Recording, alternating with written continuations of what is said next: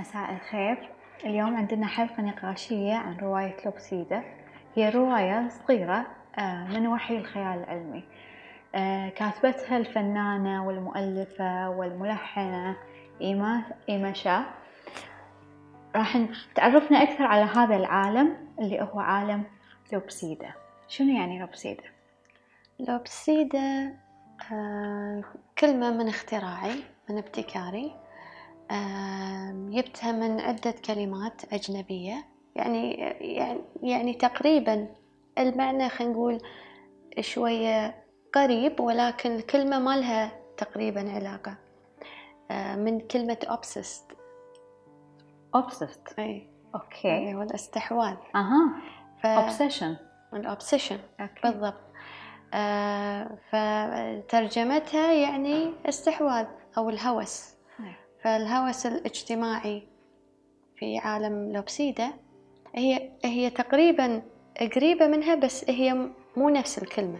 لوبسيدا لوبسيدا مو موجودة، يعني أنت حورتيها حورتها ولعبت فيها وابتكرت كلمة. فلو تشوفين مجتمع لوبسيدا الكائنات في استحواذ، في على استحواذ قانون على الكائنات، فتقريبا شوية في لها مقاربة. أوكي، المقاربة حلوة. حتى داخل الرواية أنت حاطة الاستحواذ مبين أصلا، وأصلا فكرة التحول موجودة بالرواية. أنا قاعدة أشوف مثلا البطلة هي إيماشا تتحول تتحول لأشياء ثانية. كائن الفراغ يتحول لشيء آخر لما يندمج مع الكائن الآخر. إنزين، أبي تكلميني عن شلون جت لك هذه الفكرة، فكرة كتابة الرواية نفسها. الرواية كتبتها أول مرة قبل خمسة عشر سنة، مو هي نفسها بتفاصيلها. أول مرة كان أعتقد إذا ما خاب ظني سنة ألفين وخمسة تقريبا. ألفين وخمسة أي، كانت قصة مسرحية بعنوان الحكم دليل على العدالة، عن شخص يتكلم عن في قضية وحكم ما تم في صالحة. أوكي. ومع ذلك ما يسمع الحكم وما سمعه وما شافه ولا راح المحكمة ولا عرف في الحكم، ومع ذلك يدري إنه مو من صالحة وتم ظلمه. حس الشعور عنده شعور الظلم، ما سمع ما سمع ولا شاف الحكم. هل هي تهمة باطلة؟ هي تهمة باطلة المفروض، لأن خاصة هو ما شاف شلون حكمت عليه، وأنا ما شفت ولا سمعت، وعرف إن الحكم مو من صالحه، وهو بمكانه يعيش في حالة حالة هلوسة أو هوس من نوع معين. بس بعد كم سنة اللي هو سنة ألفين وثمانية عشر، هني أنا قررت آه وأنا في ألمانيا في قطر، آه كنت قاعد طالع الطبيعة والمدن، آه رحلة طويلة تقريبا آه يوم يومين. فهني قلت جت لي فكرة أن أكتب الجزء الثاني من من مسرحية أو نص الحكم دليل على العدالة، نفس العنوان. أوكي. الحكم دليل العدالة الجزء الثاني. فقمت كتبتها إن واحدة تروح تقابل قاضي بنفس تقريبا بنفس الفكرة، يعني ممتدة. تقابل القاضي في مساحة شاسعة من الأرض، الأفق غريب وبعيد، ما في ما في حدود، ما ما في مكان تشوفين فيه لا حدود. على يسارها وأمامها وخلفها كلها أخضر، على على يمينها على يسارها أشجار عظيمة كبيرة، تقريبا عبارة عن تسع أدوار، تسعة وعشرة عشرين. فتلاقي قاضي ويصير في بينها وبين خلاف ويحكم عليها بالظلم. سنة ألفين وعشرين السنة اللي فاتت، هني أنا قررت عن طريق الإعلامية رباب عبيد يسوون هم مجموعة يسوون خدمات إعلامية، متابعة وتدقيق لغوي وتنسيق وسياق ونشر.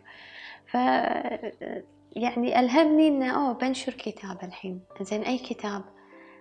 إنزين أنا كتبت وأنا بقطار مسرحية أو قصة، هل مناسبة إن أنا والله أكتبها كتاب وانشرها للجماهير؟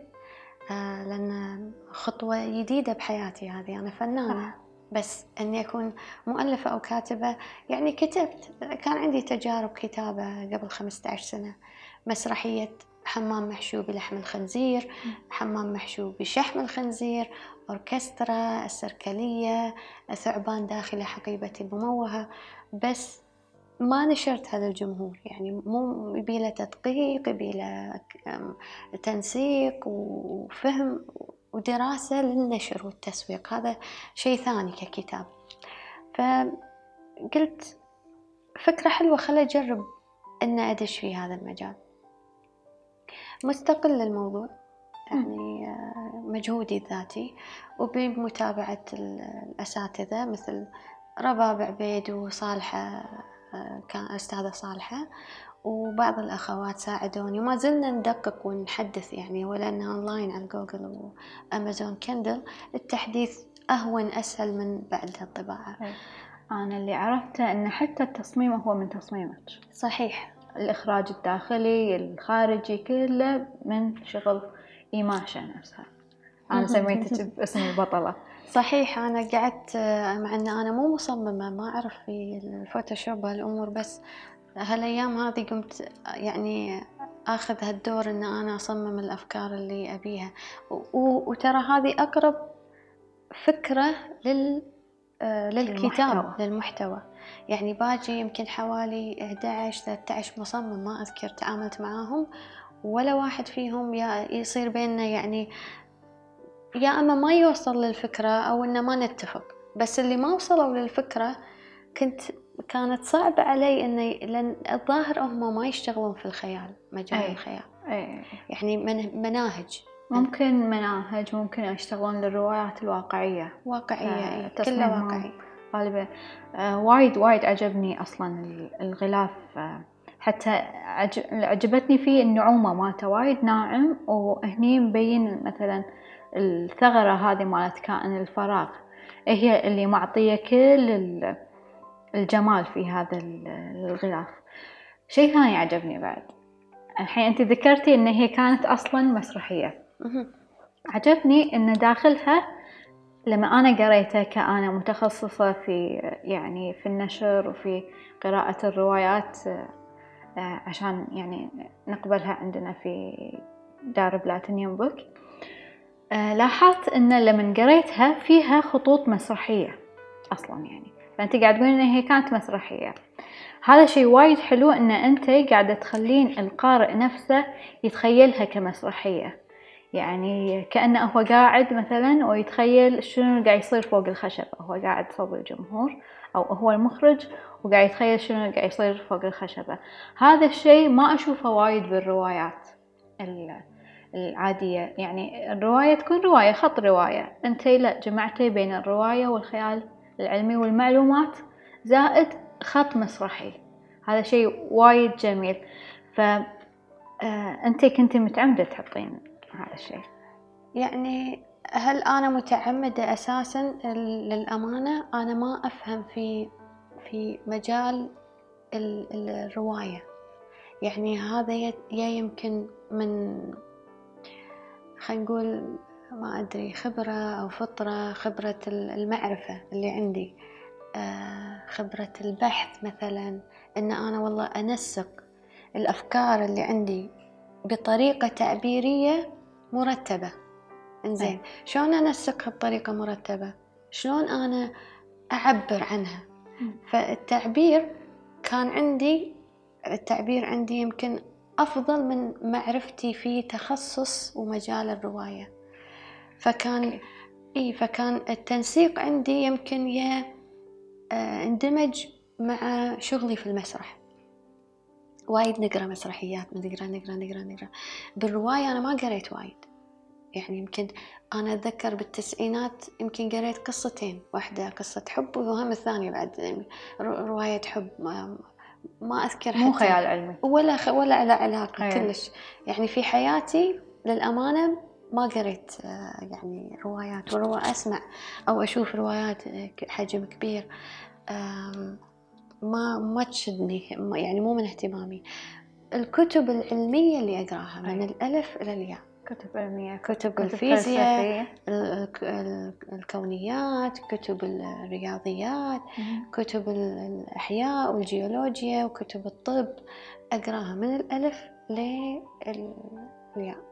كل هذول الكتب أنا شايفة تأثيرها أصلاً بالرواية، لأن أنت حاطة فيها معلومات، حاطة فيها خيال، حاطة فيها أشياء مثلاً عن علوم الفضاء الناس العادية يمكن ما يعني مو متابعتها مو ملاحظتها. إنزين في عالم لوبسيدا قاعدة أشوف الكائنات اللي فيها دائماً عندها تفاعل مع الطبيعة، يعني مثلاً البطلة إيماشا لما كانت تمشي كانت تتجسد مع الأرض، عروق الأرض تمشي فيها، مثلاً تصير فيها أغصان فيها أو تتحول شيء ثاني. فأبي أعرف شنو شنو تعني لك الطبيعة بالرواية، وشنو تعني لك رمزية الألوان، أنت استخدمتي ألوان، فنتكلم عن هذا الجانب. التجسد هذا يمكن يا من ومن واقع شخصي.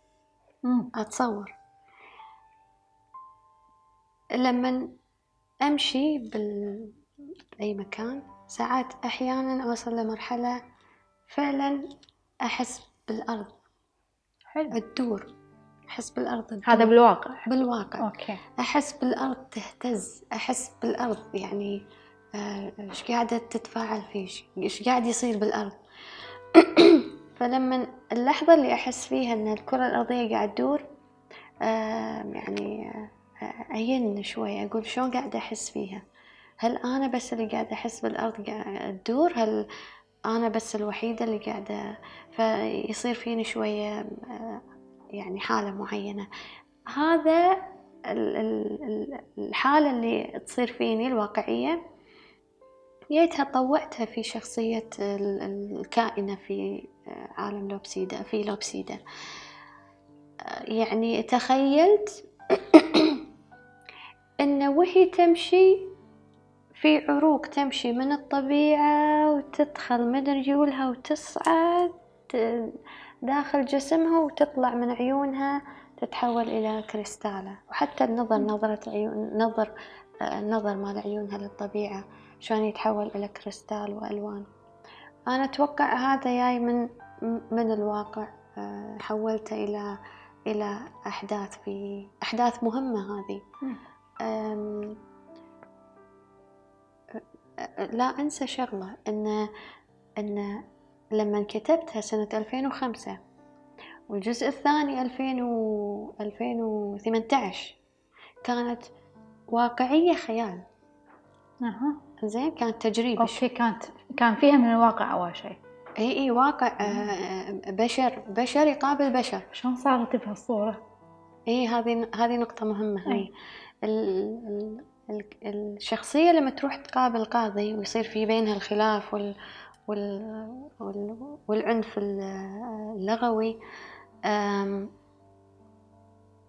ال الخيال اللي فيه إنه شلون في محكمة في في الغابة أو في المحكمة ما تصير في غابة أو في مكان مفتوح، محكمة داخلية الواقع، ففيها شوي من الخيال لكن الشخصيتين إنسانيتين. في لوبسيدا سنة ألفين وعشرين أنا قررت هني قلت أبي أسويها خيال، أشيل الإنسانية فيها على قد ما أقدر وخليهم كائنات فضائية، وأي كلمة أقول فيها نسمع نحن نرى إحنا البشر أشيلها، إحنا ما نسمع إحنا ما نرى ونفصل وما ندري عنهم شيء، هم عالم آخر عالم ثاني بعيد ما نعرف عنهم ولا راح نعرف عنهم، وراح نموت وننقرض ما راح ندري عن هذا الكون ولا نشوفه في يوم من الأيام. فصار هذا النوع من الخيال تحول إلى خيال صرف أو خيال خيال خيال علمي. هذا الكاتيجوري مالي. حلو. يعني أنت حطيتي خيال، حطيتي مسرحية، حطيتي رواية، حطيتي خيال علمي، زائد حطيتي فانتازيا. صارت باستخدامك للألوان، يعني أنت استخدمتي الألوان. إيه استخدمتي الألوان ك كاختلاف بين الكائنات، واستخدمتي أيضا كحكم عقاب قصاص. فنتكلم عن رمزية الألوان هذه. حبيت وايد إني أحط الألوان في الموضوع، لأن في الدراسة العلمية للألوان عالم ثاني تماما غير عن المألوف لنا طبيعيا. إحنا يعني طبيعيا نستشعره لكن ما نفهمه. في مجال علم الألوان آه شيء خارق مو طبيعي، فأنا حبيت آه أمزج هذه الفكرة. اللون عبارة عن موجة موجة فيزيائية، ترددات ترددات okay. مثل الصوت تماماً. ف آه وراح على فكرة بال بال يعني أنا مع إني ذاكرتها الترددات، الصوت له لون واللون لا صوت بعد في في في في الكتاب. بس إذا سويت الجزء الثاني، إذا عندنا عمر، راح شوي أعبر عنها أكثر، لأن وايد أستمتع وايد ممتع فكرة الألوان والصوت. شلون شنو شنو هذه الموجة اللي في كل لون؟ على على على قدر إنه هو خيال، هو أصلاً بعد واقع. واقع وواقع يعني واقع الألوان العلمي ممتع أكثر مما هو اللي إحنا ألفناه ألفناه بالنظر وفي يعني لازم أفسر شوي، أعبر عنها أكثر، أستفيد منها. الألوان هني لما في شخصية إيماشا في في في لوبسيدا لونها مغطى بالأدعم من من ما انولدت أمها تخشها عن المجتمع، تصبغها أدعم، فبعدين تكتشف أن لونها مو لون أدعم، لونها شيء ثاني. ويلاحقونها مجتمع لوبسيدا والكائنات والعساكر، والقاضي يصرخ اقبضوا عليها يجب محاكمتها. والقاضي ما يتكلم وايد ترى بالرواية، بس هني اللون ظهر، معناته هي واحدة من إما النبوءة أو من الكائنات اللي لازم تدخل داخل الجدار. الآن جدار أوبسيد جدار أوبسيد اللي دشة ما يطلع بالضبط. إنزين إيش معنى إيماشا؟ هي اللي كانت تقدر تدخل داخل الجدار وتقدر تطلع منه. ليش إيماشا؟ ليش الأشخاص اللي كانوا داخل الجدار ما قدروا يطلعون منه، مع أن هم كانوا قاعدين يسوون العقاب نفسه، القصاص، وكانوا قاعدين يعني يعملون أشياء مو عشان هم حابين مثلا الكائن الأعظم مال جدار لوبسيدا أو عالم لوبسيدا، لكن هم قاعدين يسوون هذه الأشياء خوفا من من الكائن الأعظم. أعتقد التميمة اللي يقولونها طلسم، أي طلاسم قاعدين. ف ليس الاعتراف وليس الاعتراف بل خوفا وبسبب العذاب، لأنه قاعد يتعذبون قاعدين يتعذبون فهم عندهم خوف. إيماشا كانت مختلفة عنهم حتى بالوعي، يعني أعتقد أن هي تميزت عنهم بالوعي. هم ما كان عندهم وعي، هم كان يسيطر عليهم الخوف الخوف طبعا وعيه منخفض. إيماشا كانت كان عندها قلق على المستقبل، لكن ما كان عندها خوف. كانت تواجه، تروح. حتى أمها مثلا كانت نبهتها بالبداية أن لا تروح إنها هذا العالم أو خاشة عنها شيء. هي لا، بالعكس، كان عندها جرأة، كان عندها فضول، تبي تعرف، تسأل أمها شنو النبوءة اللي كانت. آه طبعا ما راح أحرقها عليكم هي عشان هي تأثرت. إيه هي ترى تأثرت من آه يعني فهمت أن في نبوءة من البحيرة، يعني هي هما كائنات ذكية وايد ومتطورة، فهي ما له داعي أحد يقول لها أنه في نبوءة. صح.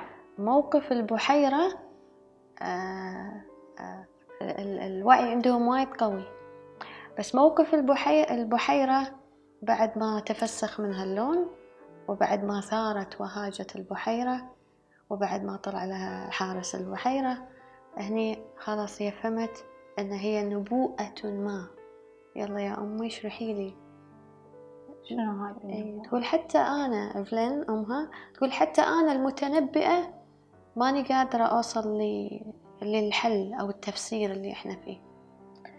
طيب أنت قاعد تقولين أن الكائنات أصلا وعيهم عالي هناك، تشوفين أن حتى الكائنات اللي كانت خلف الحائط أيضا وعيها عالي لكن يحكمهم الخوف، ولا وعيهم منخفض وصاروا كائنات تبعية؟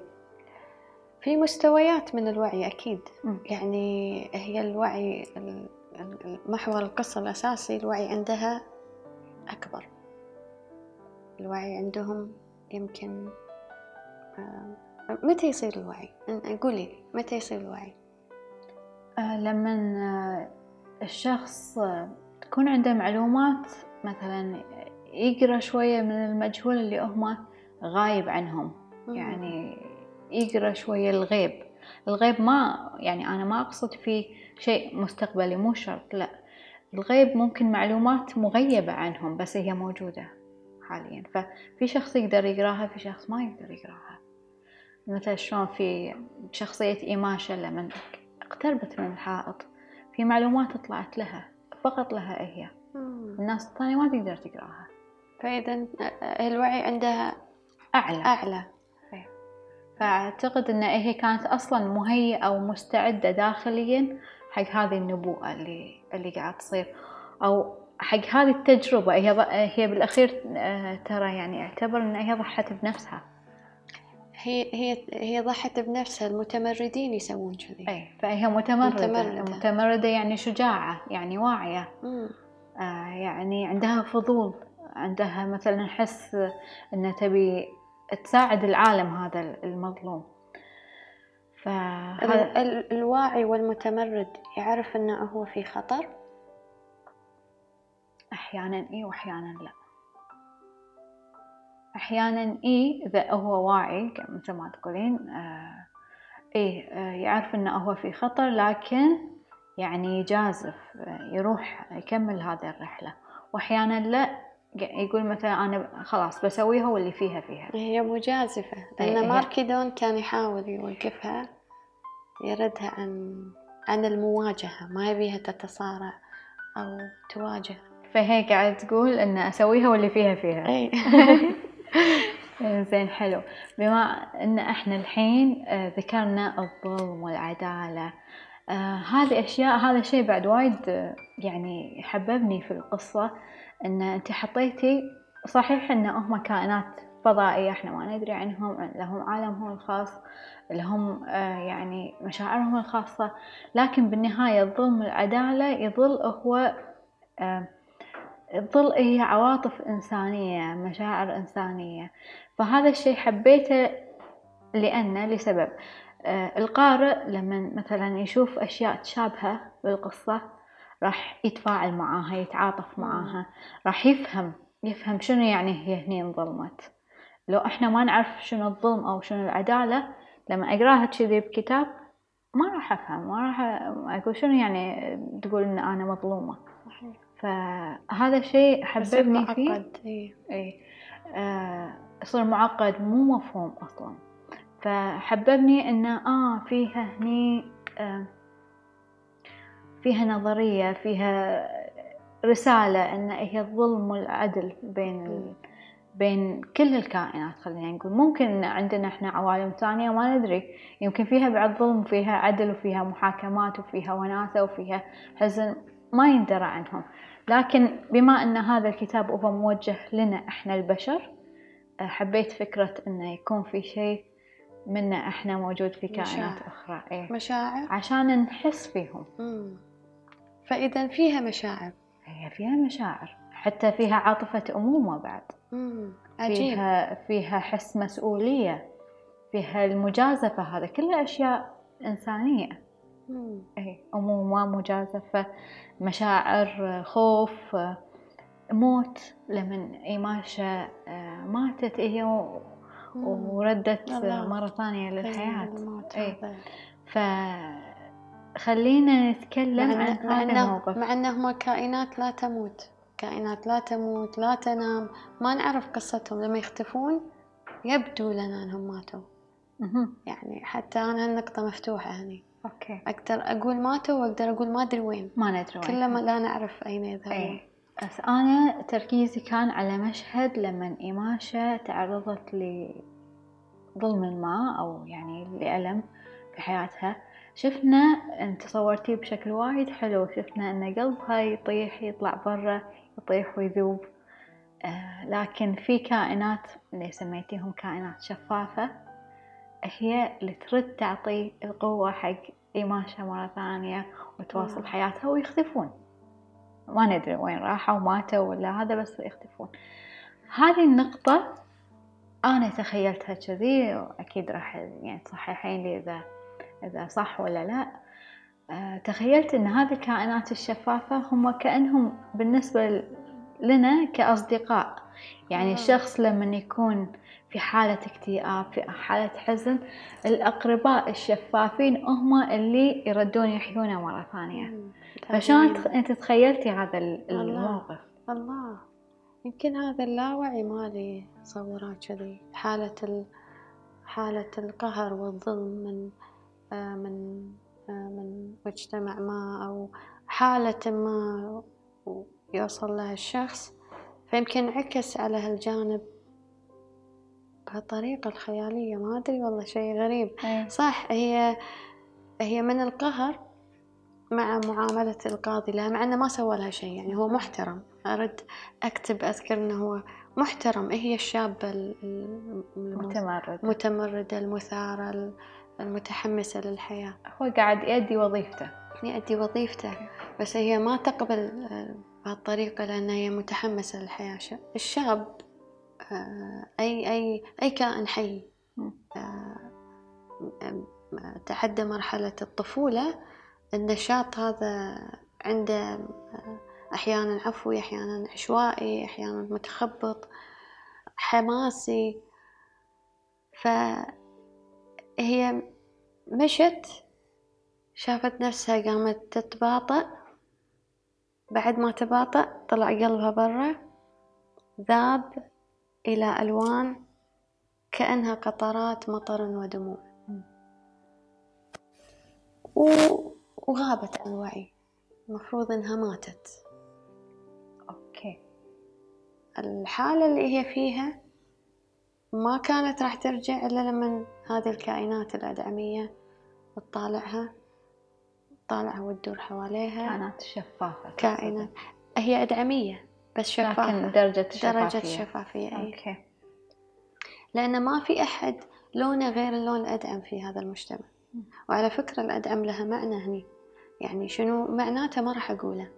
إيه هذا حق ال... حق الأذكياء هم اللي يدورون عليه، راح تعرفون من وراء السطور. آه... يطالعونها وهي تاخذ تمتص الطاقة من الألوان مالهم، مع أن لونهم بس أدعم، بس تمتص منهم، وبعد تمتص من الطبيعة، ألوان الطبيعة تمتص تمتص ترجع ينبض قلبها، بعدين تقوم وتنسى المشكلة اللي أي. صارت لها الحوار الصعب مع القاضي. حلو، نايس. فهي فعلا خذت من الطبيعة ورجعت للحياة، والشفافين بعدين راحوا لا نعلم أين ذهبوا. ممكن يرجعوا لنا في كتاب آخر. أنت قاعد تفكرين أن تسوين لوبسيدا جزء ثاني، سلسلة تكون صح. يعني سلسلة ثانية إسكادوس، صح. الثالثة راح تكون تعتبر لو لو لو كانت سلسلة الثالثة، لو كانت نفس المحاور نفس المحتوى، أي بيكون الثاني صح. أي الحين يعني وراء هذا الكتاب أي كتاب؟ إسكادوس، اسمه إسكادوس. نتكلم عنه شوية. أما اسمه غريب. أي شنو سالفة الاسم؟ إسكادوس جاي من إسخاتولوجي أو إسكاتولوجي أو إستالوجي أو إستالوجي. أوكي. من اليونانية أعتقد، من اليونانية، آه، وهو عن دراسة آخر الزمان، تعني نهاية العالم، بما معناه نهاية العالم. آه، إسكادوس كان اسمه أصلاً نهاية العالم بالبداية لما كتبته.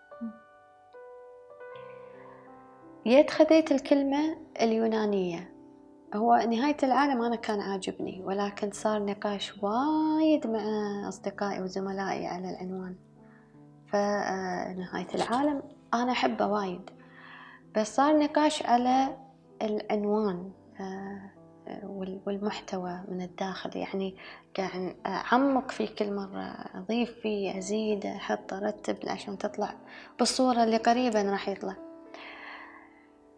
خذيت الكلمة سخاتولوجي كيونانية، حطيتها بالجوجل للترانزليشن. أوكي. ساعات أعتمد على الصوت، أسمع أول شيء. شلت ال L O G Y لوجي اللي تعني علم، طلعت إسكاتو، إستاتو، إسكاتو، شيء كذي. بعدين لما كنا أنا وياك قاعدين نتناقش على الكتاب كنتي تحطين الإس، خذيتها نفس ما هي إسكاتولوجي المفروض أو إسكاتوس. أعطيتها لصديقنا، صديق أمريكي، شلون تقراها؟ قال قاعد أقراها إس إس إستادوس إستادوس إستادوس. أوكي. قعدت أفكر فيها، خليها إستادوس أو إسكادوس، الإس والإتش اللي موجودة أو التي، قلت لا أنا بيها كاف لأنها أقوى. إسكادوس كأنها نيزك، يعني اسم نيزك. أي. حطيت الكاف والأس صارت إسكادوس، فهي يعني بالنسبة لي أنا مبتكرة. فبعدين لا اكتشفت إن في اسم اسم آه. أصلاً أسماء أشخاص. أوكي. ما أدري هم إيطاليين ولا من يونان ولا رومانيا، ما أدري، بس هو للأمانة لا من ابتكاري. آه عادهم ما أدري سموا سموا اسم عيالهم كيفهم. آه اسم عائلة يعني إسكادوس. أتوقع أتوقع ما أدري. حلو، بس هو أصلاً الاسم آه حورتيه مثل لوبسيدا. حورته نفس لوبسيدا بالضبط. إيه. نايس. وبعدين اللي صار إن مع النقاشات معاك أنتي شجعتيني على إن أنا أسوي سلسلة، آه وفادني هذا النقاش، لأن شلون أدخل شخصية من شخصيات لوبسيدا. آه فيها شخصية يعني من شخصيات لوبسيدا خلاص نحط تكون إيه؟ بس ب... في إسكادوس. إيه رسمي حطيت الشخصية. آه كانت يعني كان على بالي يعني شنو شنو بيكون الشخصية. م. بلين الأم، ممكن في مجال مفتوح الأم، آه جوشان، ماركيدون، بس قلت لأ كائن الفراغ. كائن الفراغ رمزيته وايد عميقة عندي، في يعني واحد من اللي ينفذون مثل تنفيذ القصاص أو تنفيذ العقوبة في في في لوبسيدا، في إسكادوس في كائن الفراغ نفسه، ولكن في عالم موازي اللي هو عالم وكون الأرض، كوننا كون البشر. أوكي. مو عالم لوبسيدا، كون البشر، الكرة الأرضية. الكرة الأرضية. أوكي. فنهاية العالم هي انفجار الكرة الأرضية. زين، هذا الانفجار شنو بيصير؟ شنو يصير في الكائن هني؟ كائن الفراغ، كائن الفراغ كائن أسودي، أسود فضائي، فراغ فراغ فضاء، مكون من دخان، ممكن يكون دخان ممكن يكون فراغ. فهو هم يعني هم مطعم شوي بالخيال العلمي، لأن كائن الفراغ في في لوبسيدا هو هو ضخم طبعا، ما ما يحتسب تقريبا، وحركاتهم لا تحتسب وسرعتهم لا تحتسب، لأن عالم لوبسيدا أصلاً لا نهائي، لا نهائي وكبير ومخيف ومرعب. هو بعد أكبر منهم. بالمناسبة واحدة من مشاهد أو ثنتين تقريباً، أنا بالنسبة لي الصورة فيها مرعبة، رعب، بس لما جيت أنا أصنف الكتاب شلت كلمة الرعب عشان ما أبي أخوف الناس القراء. اللي هو في إسكادوس ولا لوبسيدا؟ في لوبسيدا. لوبسيدا. اي هو ترى رعب المشهد، يعني انا في تصوري هذا رعب لما اشوفه أخ... لما اقراه ولا اكتبه انا ترى اخاف، ارتعب، اقول عسى ما حد لما يقراه يتاثر يخاف. فقلت حتى لو انا حاسه فيه انه هو رعب، لا خل اشيل كلمه تقسيمه المجال مال الروايه او الكتاب، خل اشيل كلمه الرعب عشان لا اخوف الناس، حسبالهم ان ان هذا كتاب كله رعب، مع ان انا شخصيا اخاف من هالمشهدين. واحد فيهم هو حلم حلمته وكنت قاعده انا بقمه الرعب والخوف، هل الكتابه والصوره وصلت للقراء على انه رعب؟ ما ادري، بس انا ما ابي اعطيهم هذا الايحاء. زين، بما ان احنا تكلم يعني الحين ذكرنا ان فيها مشهد مرعب، تتوقعين يعني من اي عمر يصلح الكتاب هذا؟ يعني هل الاطفال يقدرون يقرونه ولا شوي اكبر؟ ما ادري بصراحه، ابي انا ودي متخصصين يقولون لي عشان يعني استشيرهم، استفيد من كلامهم، انا اقل خبره في هذا المجال، يمكن هم يفيدوني. انا بالنسبه لي بالنسبه لي يعني تقريبا انا قريت الروايه تقريبا من عمر ثلاثة عشر وفوق. ما ممكن ما ممكن المشاهد هذه تاثر في اعماقهم اللاوعي؟ لا، تدرين ليش؟ لان الحين انا اتكلم عن اطفال الحين مو مثلنا قبل. الحين هم عندهم مثلا شايفين بنتفليكس اشياء، شايفين افلام مثلا هاري بوتر، شايفين ممكن جيم اوف ثرونز. صح، لا صحيح صحيح، شويه عقليتهم هي متفتحه، لكن ما انصح فيها طبعا الاطفال اللي كلش صغار من ثلاثة عشر فوق، لا يقدرون ثلاثة عشر فوق. اي هذول يسمونهم الناشئ الناشئه. لا صح، انت الحين لما ضربتي مثال هاري بوتر، آه هاري بوتر آه فيها مشاهد مرعبة، ولكن المناسبة اللي حق إيه خلاص هم تقبلوا أن في أشياء إيه، يعني في في شيء ساحر أصلا. إيه في, في العدو هذا اللي وجهه أزرق، إيه أعتقد إيه إيه. هذا شكله مرعب ترى إيه. بس المرعب المقبول، حتى بالرواية نفسها مع هاري بوتر الوصف ترى هو مرعب يعتبر. أوه عجيب. لكن مرعب فانتازي، مرعب خيالي، فيعني مقبول. يعني حتى مثلا لما تشوفين آه تشوفينهم يقرون باتمان، باتمان فيها جوكر، جوكر مرعب مم. يعني مجرم وهذا، لكن هم خلاص عرفوا في الجانب الخير في النقيض بعد، فيتقبل العقل في من هذه المرحلة إنه انه ما يخاف من هذا الشيء، خلاص انه يشوف انه هم اصلا موجودين. هل هل في تصنيف ال تصنيف هاري بوتر رعب يكتبون؟ لا اه اوكي، لا لا ما في. يمكن وصلت لهم هالنقطه اللي هي شيء معين ذكي، هذا اي شيء ذكي حلو. وخاصه بعد تدرين شنو انه اللي يخليها رعب على مو رعب مثلا لوبسيدا، انه فيها اشياء مفتوحه، يعني فيها خيال مفتوح.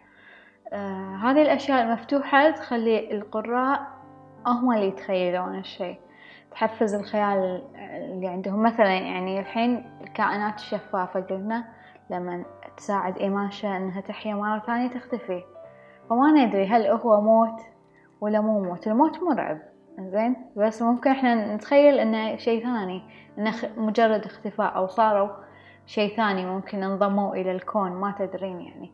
فهذا يصير هني مو مرعب، مو مرعب عادي، تحول بس. قد أنت خيالك واسع.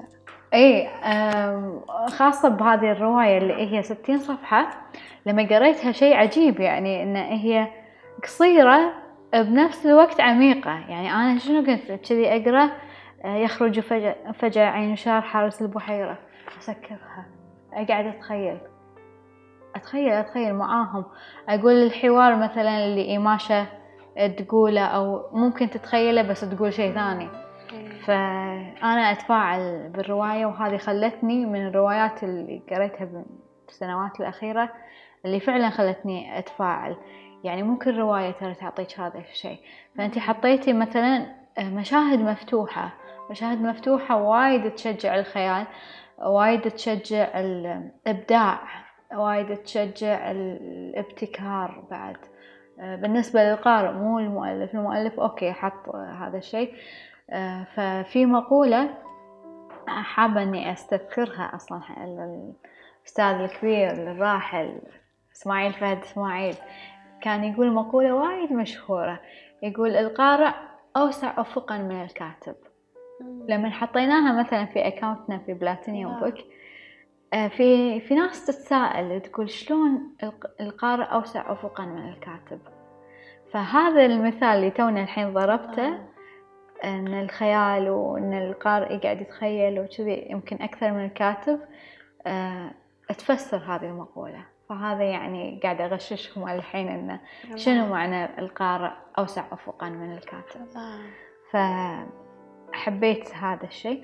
طبعاً الكتاب ترى تقدرون تطلبونه الحين، موجود صار أونلاين عندنا في بلاتينيوم بوك. تحطون بس تحطون دبليو دبليو دبليو دوت بلاتينيوم سلاش أو داش هذه الشخطة بوك دوت كوم، تحطون راح يطلع لكم الموقع معنا. تحطون في ال في ال في علامة البحث الريسيرش لوبسيدا بالعربي نفس ما هو مكتوب على الكتاب، تحطون لوبسيدا راح يطلع لكم وتطلبونه ونوصل جميع دول العالم. إنزين الحين في عندنا فقرة وايد حلوة أخيرة هي آه. راح نقلد فيها شوية فكر إيماشا في لحظتها الأخيرة في المشهد الأخير. إيماشا عندها شجاعة، إنزين عندها فضول مثل ما قلنا، عندها تضحية.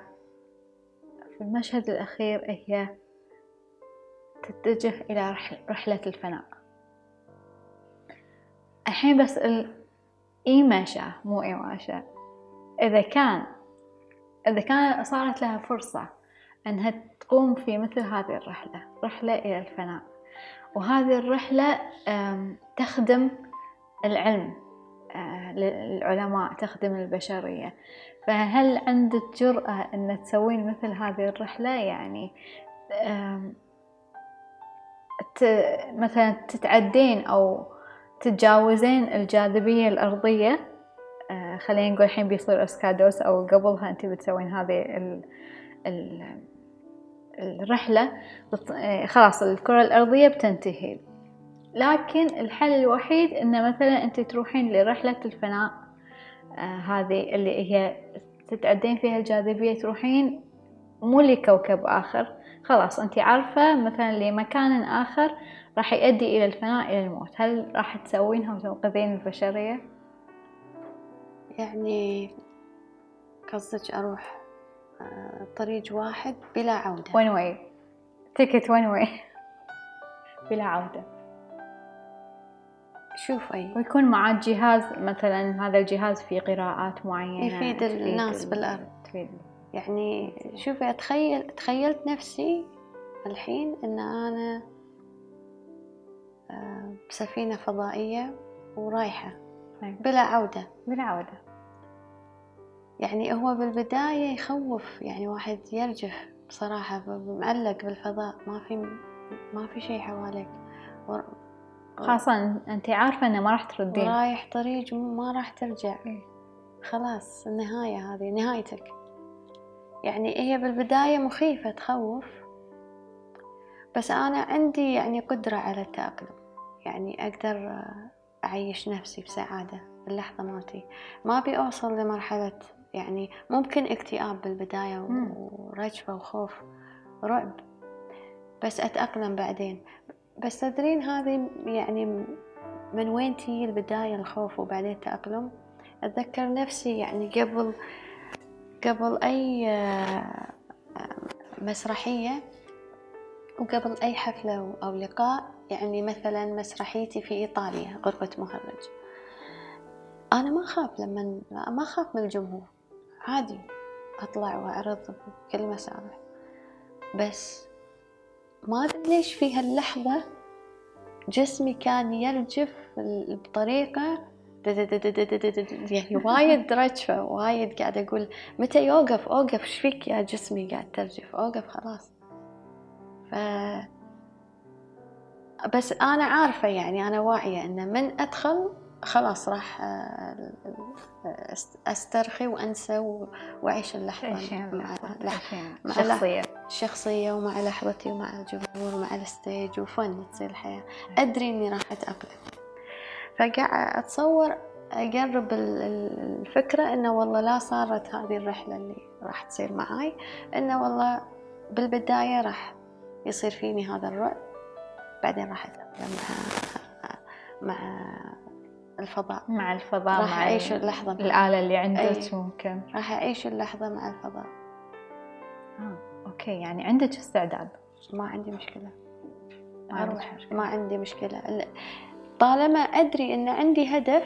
ما يعني ممكن ترى الاكتئاب يوصل إلى والله أبي أموت الحين، يعني أنت رايحة للموت، فهذا الشيء قاعد يخليك يصير فيك إن كآبة ودش تنتحرين، يعني تنهين حياتك قبل الموت نفسه. ممكن إيه، قبل لا يصير الموت الحقيقي الواقعي، اللحظة مالتي الأساسية.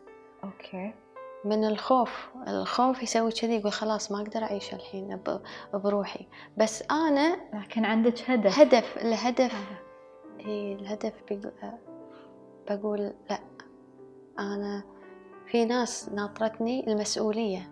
إيه. الشعور بالمسؤولية هذه، هذا هذا عمل كل العلماء أصلاً اللي يبون يفيدون البشرية، وأنا بالذات أصلاً لا بديت في مشروع لازم أنهي.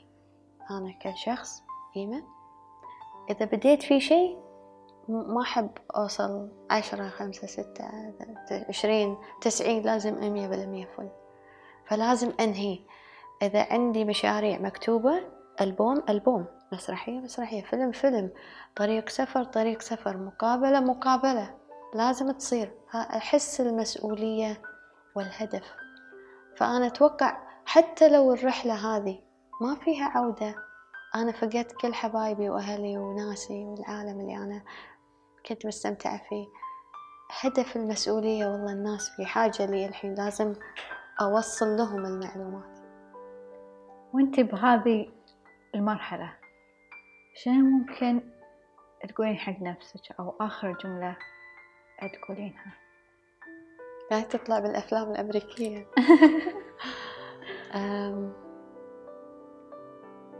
أقول يعني مع السلامة يا أهلي. الله. أي. مع السلامة يا أهلي، تودعينهم. أي. أهلي أهلي بشكل شخصي، أو أهلي أهل الأرض، يعني الناس البشر كلهم، البشرية. أي. وتكونين حققتي إنجاز حق البشرية، الهدف. أي. وأنتي خلاص رايحة للموت للفناء، ممكن جسمك يتفتت، ممكن يصير انفجار، ممكن يصير مم. أي شيء ثاني، مثل ما مثل اللي صار حق البطلة إيماشا بالأخير. واو. ف... من هذه الحالة اللي هي آخر آخر مرحلة عند إيما... إيماشا في رحلة الفناء، هي أصعدت أيضاً. ليه إيماشا الحين؟ أنا أبيك تقرين هذه الفقرة من الكتاب، تقدرين؟ طبعاً. أي فقرة فيهم؟ اللي هي نبدأ أول شيء من هني لي من الوصية مالتها.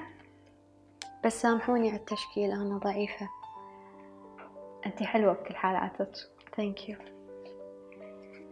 فكانت تلك نبوءة لوبسيدا، شابة نقية لم تكن موجودة في قوانين ذلك العالم، ولو كان أفضل الآمال بأن نحلم بعالم يستعد فيه الجميع للمختلفين أو للذين يصنعون الرحمة والسعادة، وأن تسحق بقوتها الظالم وتختفي حتى لو عاقبتها السماء أو صارت هي السماء، وتسحق بقوتها للدفاع عن الظلم وأخذ العدالة.